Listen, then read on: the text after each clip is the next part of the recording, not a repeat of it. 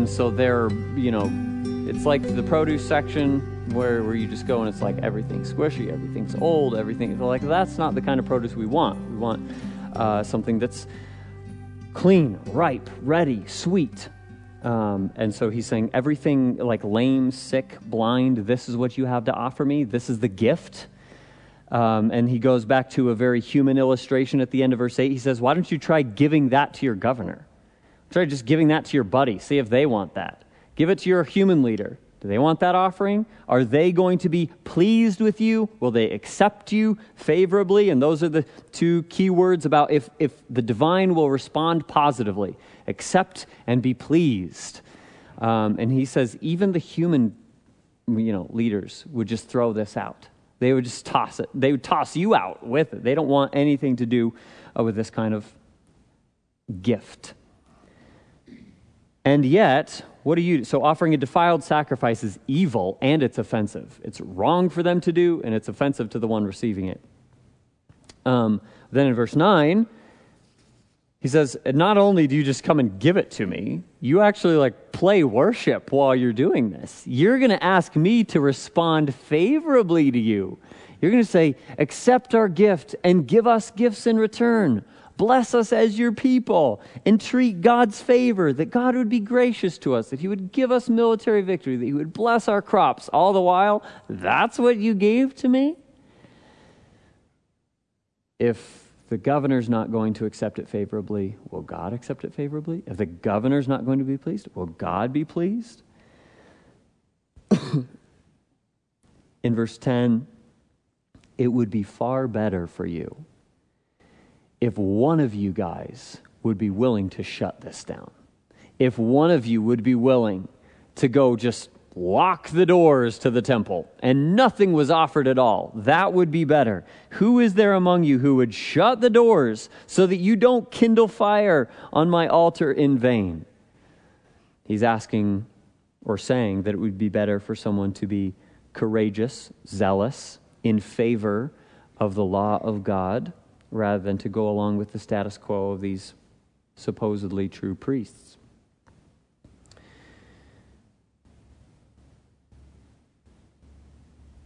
So he states it explicitly, middle of verse 10. You know, so the questions have been asked Will the governor be pleased with you? And now God says, I have no pleasure in you. There's the question of the governor. Would he accept you favorably? Verse 8. Will God accept you favorably? Verse 10. Nor will I accept an offering from your hand. So the answer is no. God wants nothing to do with that, with this impure, defiled sacrifice. Why is that? Verse 11, one of the most beautiful verses in all of Malachi. Because from the rising of the sun even to its going down, so the entirety of the day and every day, the name of Yahweh is to be great among the Gentiles. It's to be magnified, exalted, made to look as large as it is, as, as high and valuable as it is, in every place. So there's this Gentiles, every place, and then nations so, all over the world, in every place, incense or worship shall be offered to my name, and a pure offering. For not my name shall be great among the nations.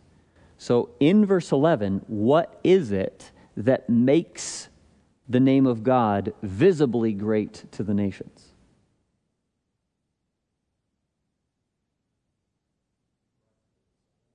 That's how often it happens, right? A pure offering.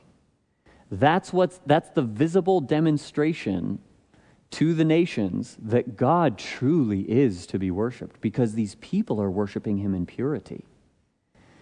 That's, that's significant kind of for our takeaway, for, the, for application today. Um, is there any question that God's name is great? No. He says, because it is great, it will be known. He's making a declarative statement of his intention. This is what he's going to do. And throughout all the prophets we've seen that, right, he's going to gather to himself a, a people from all over in order to make his name great. Um, we even read from Zechariah on Sunday, you know, that there's going to be all these people who are going to grab the sleeve of a Jewish man and say, Take me to Jerusalem because I need to know your God. Truly, you have, or you know Yahweh. Um, so he's going to do this, and his name revolves very strongly around his reputation, how he is to be known. This is, uh, in some way, here the mm, the social presentation of God by through His people. This is how He looks because of how His people act.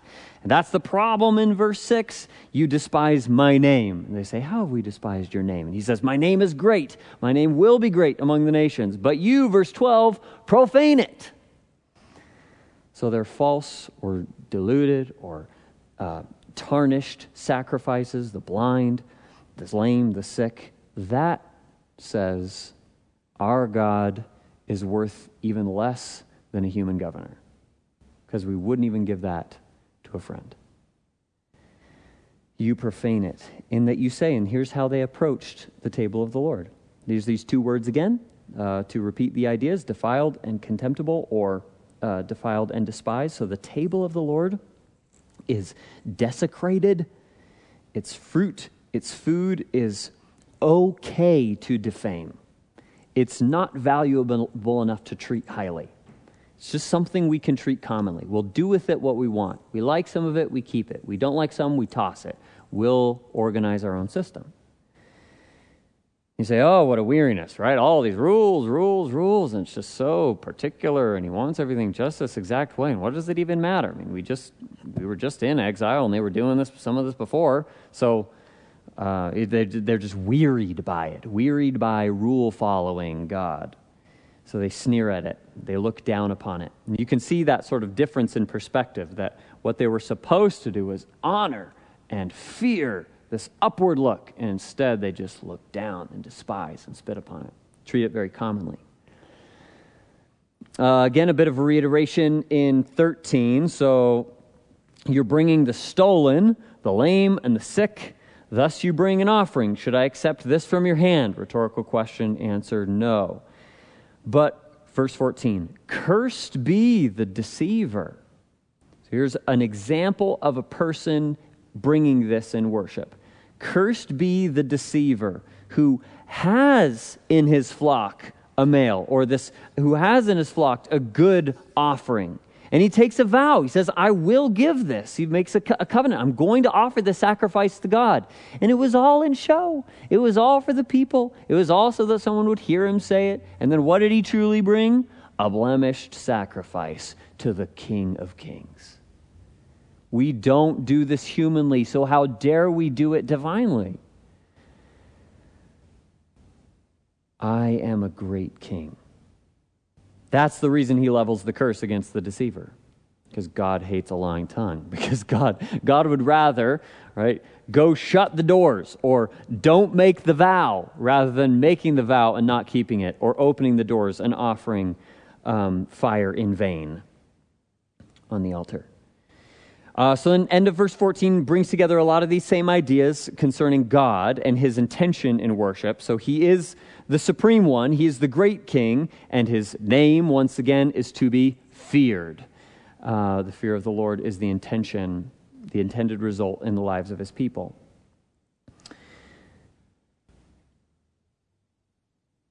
So, chapter 2, it's in the same discourse, but he does transition a little bit because he gives a command to the priests in verses 1 through 4.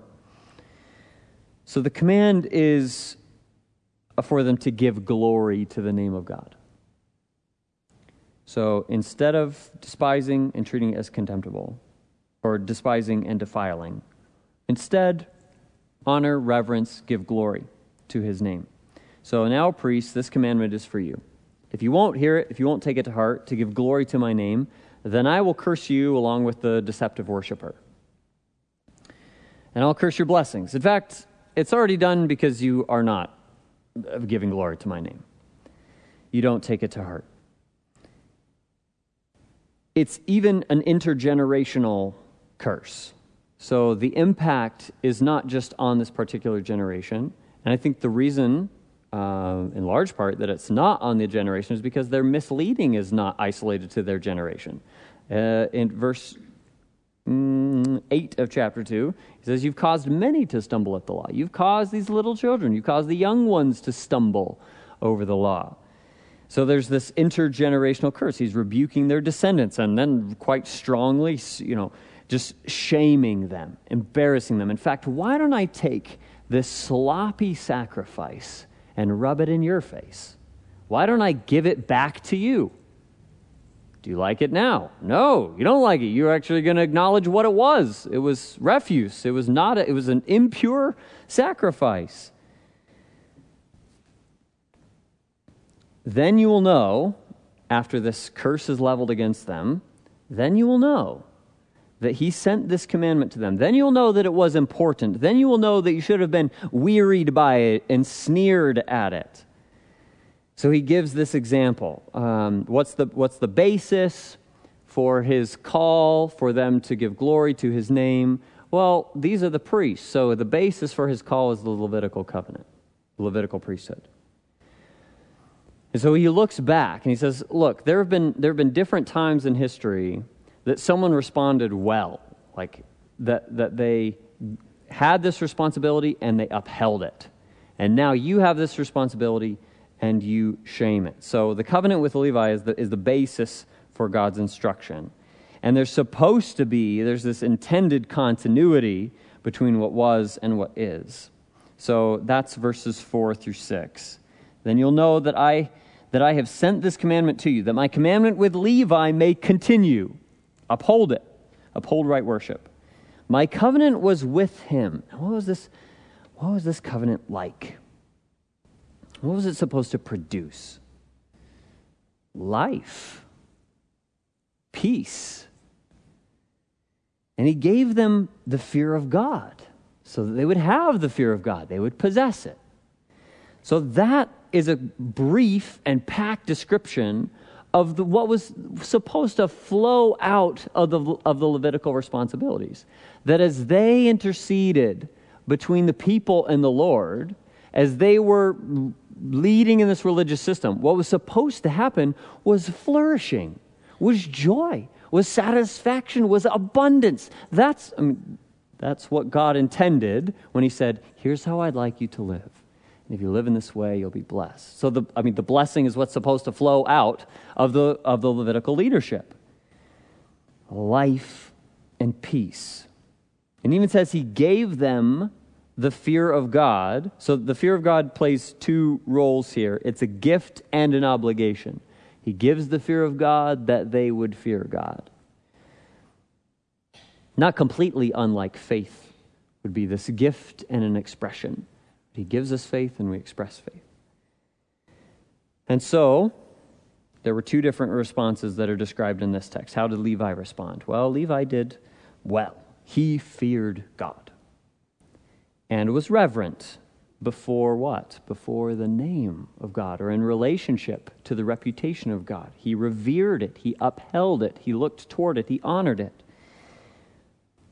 There's a description of Levi. This is beautiful and, and a good um, sort of a description of what a, a wise leader should be. He says, The law of truth was in his mouth, and injustice was not found on his lips. So, two things coming out of Levi's mouth. One of them was one that he inherited. That's the law of truth. That he was, that's what he was supposed to say. The law of Emet is that he spoke it. And so there it was in his mouth. And you know what's incompatible with the law of God, with truth, with fidelity, would be cursing, would be injustice. So he says he did well and he, he wasn't dualistic in what was coming out of his mouth. The James picture, you know, blessing and cursing flowing from the same well. So he said, no, he was, it was true. And then not only what was in his mouth, but what was in his practice. He walked with me in peace and in equity. And the result was that he, his leadership steered people away from sin. It steered people away from iniquity. They didn't have a desire for that. Look, they saw the life of flourishing, they saw the good life, the proverbial life lived out before them that flows from the Torah. So Levi did well, he's saying. He, uh, and the implications are that the people responded to it well, turned people away from iniquity. And verse 7 is like, you know, that's exactly what should have happened because that's the responsibility God gave to the priest. He says, The lips of a priest, lips, remember his mouth and his lips, the lips of a priest should keep knowledge. He's given to Levi the safeguard of truth. He said, This is my law, it's my word. I'm giving it to you to teach, to uphold. So they're sort of the uh, sentinels here of that which is true. And because it was written uh, for the priests and they upheld it, they kept it, then people looked to them for leadership. People looked to them, they sought the law from out of their mouths. There was an impact when the priest spoke, which is why you see here would be the neutral, like, okay, teach us. And they listened. Now, if, according to Levi, the law of truth was in his mouth, then it turned the people away from iniquity as they listened to and received what came out of the priest's mouth. But the equal opposite is true too. Um, we'll see that in verse 8. At the end of verse 7, it says, okay, so why is, the, why is the role of the priest significant? Why should the lips of a priest keep knowledge? Why should people seek the law that comes from their mouth? Well, that's the end of verse 7. Because the words aren't theirs. They've been given to keep God's words. So, by extension, when the priest was speaking, God was speaking. When the prophet was speaking, God was speaking. Because they both are simply passing on a message, they're simply passing on the tradition. That's part of why their role was so significant and, and so impactful, and why God was very uh, upset when they misled and when they held injustice instead of the law of truth. Okay? Uh, then verses 8 and 9, the last two verses here. Um, this is the other response. So rather than verse 5, so he feared me, verse 8, but you have departed from the way. And the result has been that you have caused many to stumble at the law and you have brought corruption into the covenant of Levi. God's response and the, the correction, the consequence is, therefore, I also have made you despicable. It's that same word that he accused them of doing to him. He says, You have defamed my character. I will defame your name. You look, made, caused me to look this way. I will cause you to look that way. I'm going to make you low. This kind of goes back to verse 3. Spread refuse on your faces, the refuse of your solemn feasts. I'll give you in return the good gift that you gave to me. And he's going to do it before all the people, for their leadership is before all the people, because you have not kept my ways and have shown partiality in the law. So that's, again, the equal opposite of 6a and b. So that's, uh, that's the problem. That's the second discourse, is that God's accusing them of dishonoring his name. So, what I'd like to do for a few minutes is just have some application discussion. So, as we move through t- uh, time here, a couple of things that we, w- we want to keep in mind um, as far as worship, as far as giving a pure offering. So we would know as we move through redemptive history that the, that the only pure offering, it's not something that we have to give. The, correct, the, the movement is not for us to be like, okay, so let's do what Israel never did, because we, we'd just be revealed that we couldn't. So we would go to Hebrews, we'd say, Jesus is the pure offering. And therein, there's life, joy, so the, the life and peace uh, and fear of God, those are, all, those are all present in this perfect sacrifice. So it's, we're not one to one that way.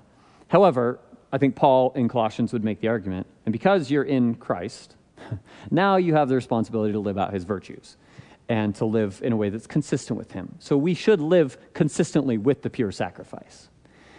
Um, so, two questions. One of let's go broad first, and then maybe more narrow. So the question would be, what defiled offerings then are made in churches today? So, first, maybe let's think broadly. Not us, right? Them, those churches. What do they do that is so defiling, right? That may be places that call themselves churches, but certainly things that we would never do. What are some of those things today?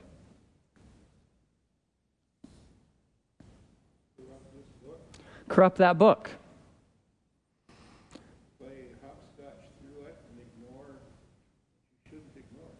Okay.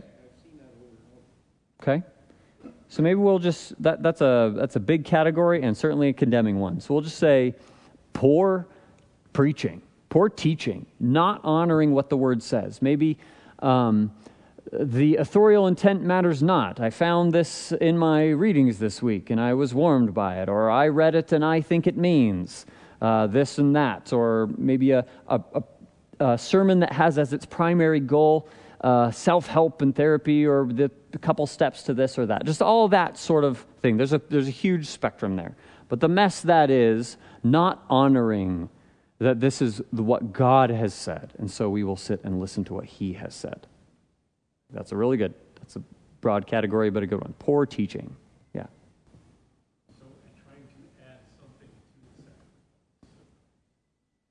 Okay. Uh, so a, um, uh, a deficient gospel. And there would be probably a thousand categories of that. But yeah, something that we, we must do this, maybe a legalism. In light of what White says, this is uh, Reformation month coming up. Yep.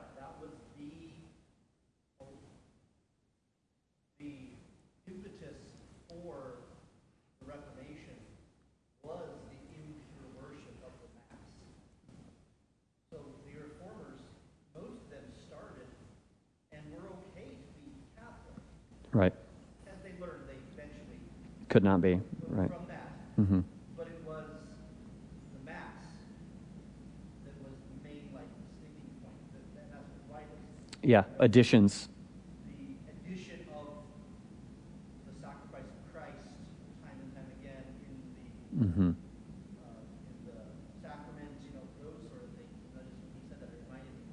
Yep. The money element, purchasing it buying indulgences. Yeah, people, they, yeah, very much like the priests of the Old Testament, sort of making their purses bigger at the expense of fear. And a lot of people don't realize that the goal of the reformers was pure worship, which they believed was only possible through a pure uh, sacrifice. Pure understanding of the gospel. Okay, yeah.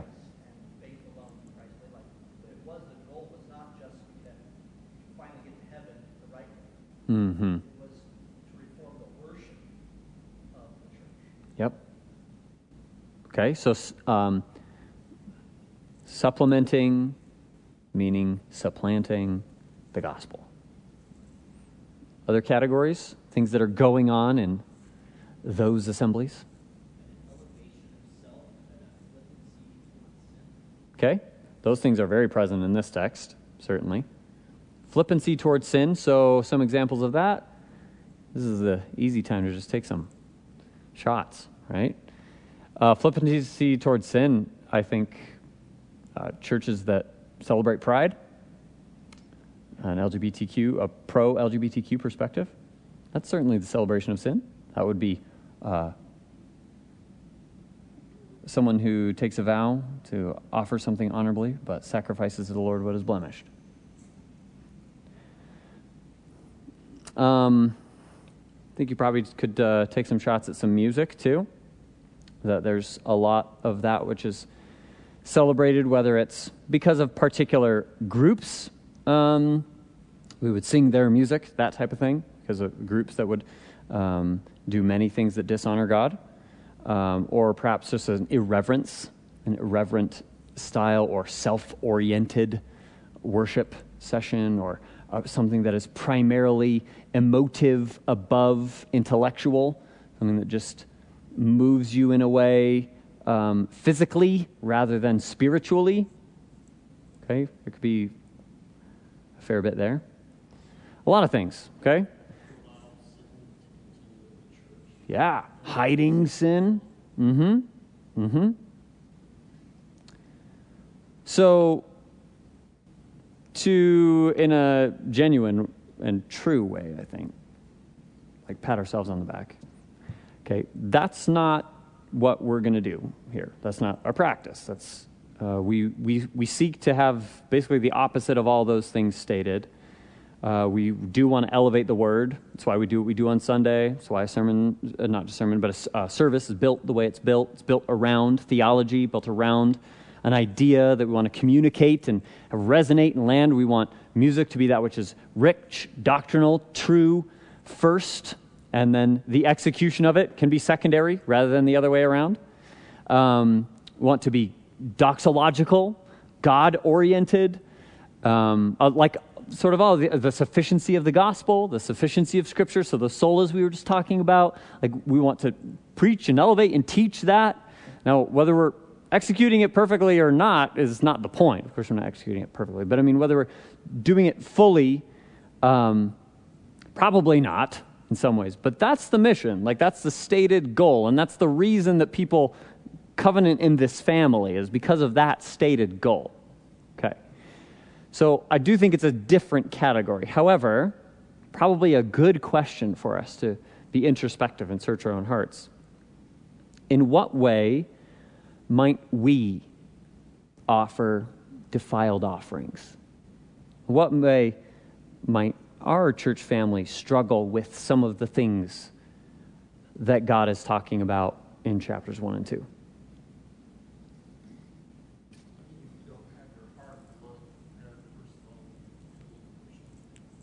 Okay.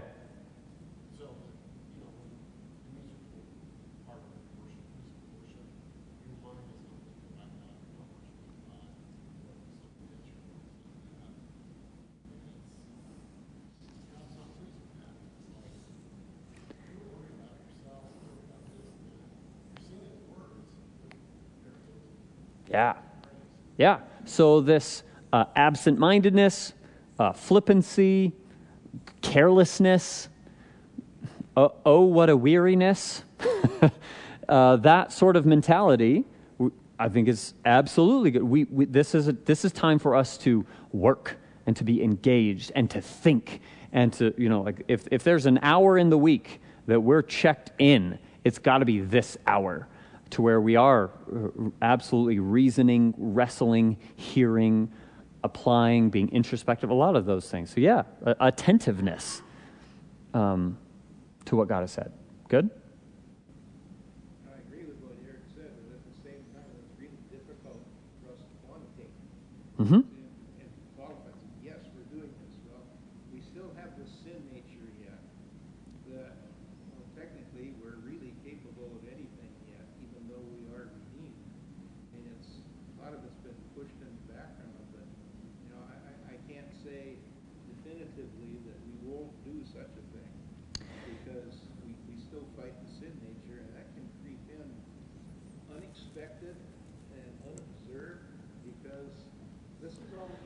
Yeah. So is the deceptive nature of the flesh uh, reason? That, and I know you're not saying this, but is it reason though to say, okay, well then I just won't be aware? No. Right. So we still like the fact that we might not get it all the time, or we might be deceived, or we might like that. That's only all the more reason to be aware, all the more reason to be watchful and prayerful. Yeah, well, let him who stands take heed lest he fall.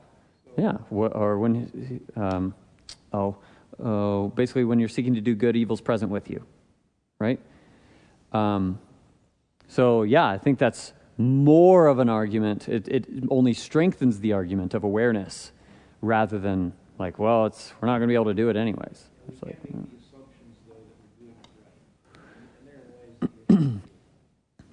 uh, yeah, I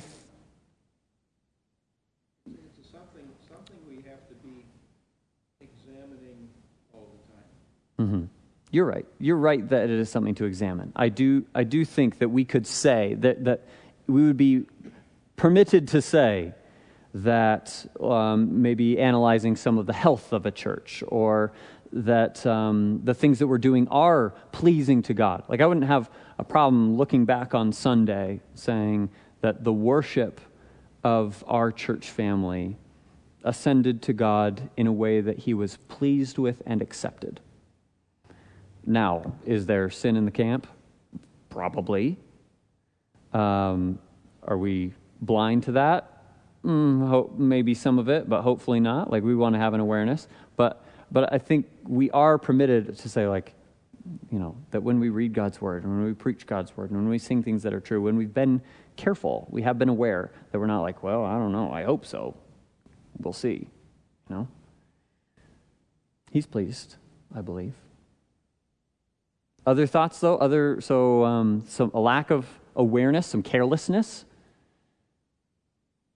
What else? How else might we practice? Did you raise your hand? No. Okay. Yeah, Matt.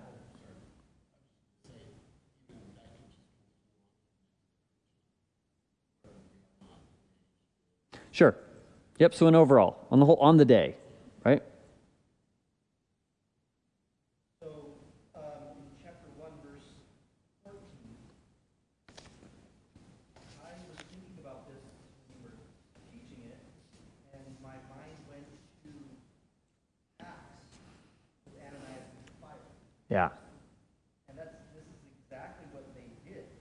They were deceivers who said, we're offering Something better. Yep. this gift, but they lied, and they offered something else. And they had it to offer. That's just part of the equation here. Yeah. And I think, and this might not be so much application, so much because I thought of that, I thought, this might be um, the, a really good explanation as to the reason why that particular sin in the early church was dealt with so suddenly and harshly. Because it was this again. It's this again. Yeah. I'm, buil- I'm building a new covenant Yep. community. Yep. These are the people in Christ. And what cursed the old covenant community is not going to happen again. Sort of that in that first church, like the Mm-hmm. not today. Mm-hmm. And we're not going to let that happen again. Yep. It does. Now that's alluded to that you know others among you are sick and sleep, uh, fallen asleep. And it also connects to the fact that when you read that passage in Acts, it says, then the fear of the Lord Mm-hmm. fell on them all. And it- then it describes how there were many people added to the church. What you said about the Gentiles seeing the great name of God, and this sacrifice of giving that was tainted and, you know, the two words used, Mm-hmm. Defiled and filed and despised. despised, that that God is arresting his new covenant community with a reminder to the failure in the old covenant community to not make the and despised.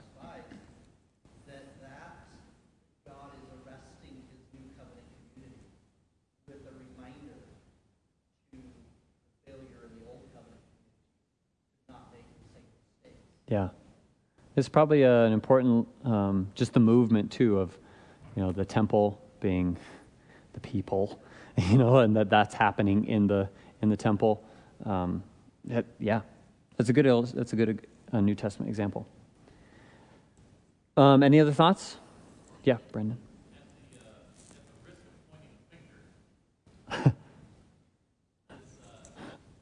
This, this passage is, is dealing with the, the priests specifically, Mm-hmm. who were to not only be the mediators between the people and God, but were to say, hey, you know what? You can't offer this sacrifice. Right. Yeah, would have been better to shut it down. Mm-hmm.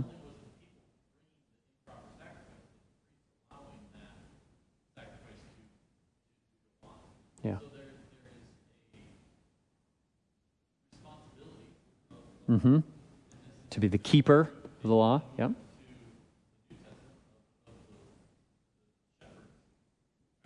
Mm-hmm. to make sure that the church isn't in line with proper worship. Right. Right. Yeah, and as we see, there's different ways that's been done well and very poorly, both in redemptive history, covenant history. Yeah, Garrett.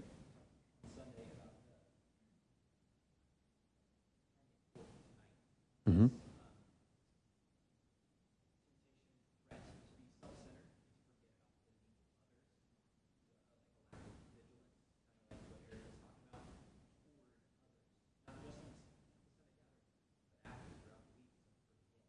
Mm-hmm. When you said, "Remember my chains," yeah, yeah.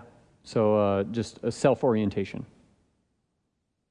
Okay, I think uh, in a in a word, another maybe category would be hypocrisy, and that's um, that one thing would be said and another would be done, or that we would present ourselves or pose ourselves one way, posture in this way, and then the truth is something far different. Um, again, James, the the tongues, the fountain of our mouth that, that both blesses and then curses. Um, whether that's the contrast between outside, like the Pharisees, right, this beautiful sepulcher, and then inside it's dark, or the um, Sunday compared to Monday through Saturday, like a, a life on one day of the week compared to a life throughout the rest of the day of the week. I think probably the first would be more of a temptation for our church family than the second, but it's interesting. I mean, there I no, this is not that important, but there was one time in college I was on Thanksgiving break and went and visited a friend's house, and their whole house like was it was hell on earth throughout the whole week. It was crazy. They were cursing at each other, screaming, yelling, shout, just like all week. And then I was shocked that we went to church, but we all went to church, and everyone dressed up and was like singing the songs, happy, went home, and then it like started up again. I was like, like no way. But that measure of inconsistency, hypocrisy, like they were there. It was nice, plastic, but that, it wasn't true, it wasn't real. So the, um, the idea of sincerity, that what we do, what we say, that we could sing, and sometimes that may even be a prayer, that we could sing what we're singing uh, genuinely, honestly, truly, that that would be our heart's desire. This, this request for God to continue changing us into the image of Christ as He's promised to do, uh, that we would be in the, the, just the have grown to continue to love and uh, just the word shalom, right? N- not just meaning peace, but that it's whole and uncut. And it has it, it actually is real. Like this is the whole thing. You're seeing the whole thing uh, when we sing in Christ alone. Like that's true and real, not just us forcing it or trying or pretending. It's what we mean. Um, so yeah, hypocrisy. I think it, paired with that would be the temptation to have hidden, treasured sin in our midst, kind of what Achan did. Uh, you know, this habitual practice, I guess, of enjoying that which offends God, uh, that we in our private lives have these secret affairs. Um, that's not, I mean, that, that, that's a demonstration of chapters one and two here, um, saying one thing and doing another. So, um, in all of this, I think it's good for us then to reflect maybe more narrowly on our own church family and how we could uh, seek to reflect Christ more truly. And why does that matter? Because of the name of God. It matters because of who He is. It matters because everything that we do, every word and deed, is an act of worship. It is a gift to Him. And would we give even President so and so, Governor so and so, those sorts of gifts? Uh, if we wouldn't, we certainly shouldn't give it to the king. So, uh, the fact of who he is and then his reputation among the people, that we are ambassadors, the visible representation of God on earth, like the, we are his people. So, that which we say, that which we do, reflects upon him, and that's significant. So, uh, Romans 12, 1 and 2 you know, that we would present our bodies a living sacrifice, holy, acceptable to God, because that's what's reasonable. That's the proper response to redemption. Um, and in response, what do we have? God's pleasure, God accepting the worship, God being pleased. It's a pleasant aroma, something He loves to see, as that when His people do uh, walk in the fear, in, in the fear of Him. So that would be why it matters, is because of his of his character and his reputation and his favor. So a helpful encouragement to us from uh, this second discourse in Malachi. Uh, I believe we'll continue on the third one and following uh, next week. Let's go ahead and close in prayer.